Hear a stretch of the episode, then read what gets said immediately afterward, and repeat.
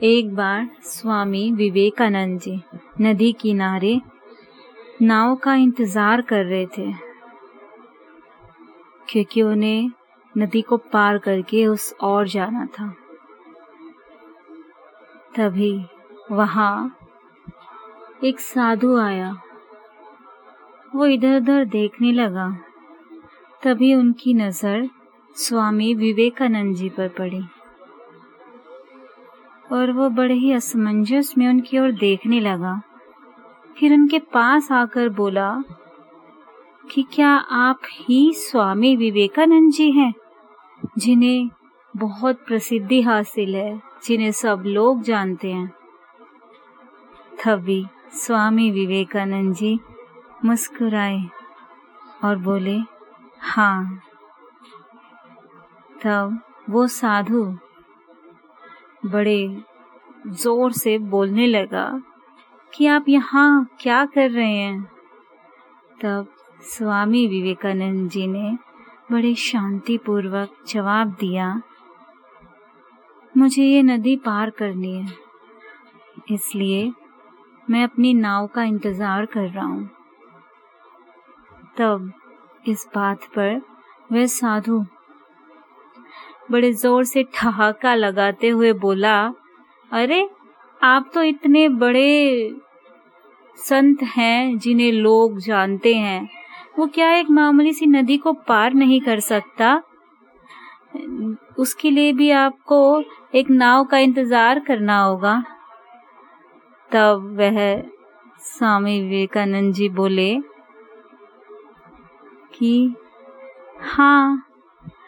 तब वह साधु कहा, कहने लगा कि देखो, मैं किस तरीके से एक सेकंड में ये नदी को पार कर देता हूँ।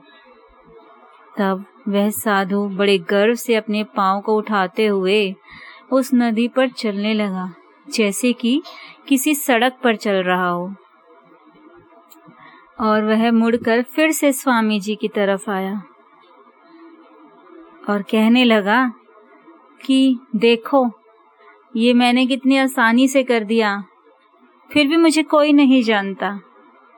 आप, जिसको कोई चमत्कार आता ही नहीं है, उसे इतनी प्रसिद्धि हासिल है। तब स्वामी विवेकानंद जी शांति रहे और शांति से बोलने लगे, कि तुम्हें यह सीखने में कितना समय लगा? वह साधु बोला, पंद्रह साल। तब यह सुनकर स्वामी जी मौन रहे। इतने में ही उनकी नाव वहाँ आ गई। वह उस साधु को लेकर उस नाव में बैठ गए। और जैसे ही वो नदी पार करी, उतरते ही उस नाविक को एक रुपए हाथ में दिए, पचास पैसे उनकी और पचास पैसे उस साधु के। तब स्वामी विवेकानंद जी बोले,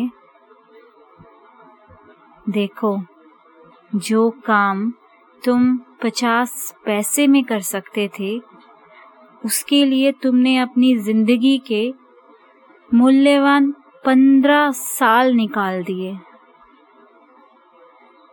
और वही पंद्रह साल मैंने लोगों के भलाई के कार्य करने में बिताए। जिसकी वजह से आज मुझे इतनी प्रसिद्धि हासिल है। यही तो होता है।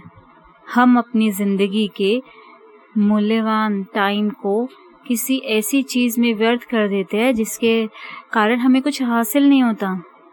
और वही अगर हम उस समय का उपयोग अच्छे से करें और किसी अच्छे कार्य में लगाएँ तो हमें क्या कुछ नहीं मिल सकता।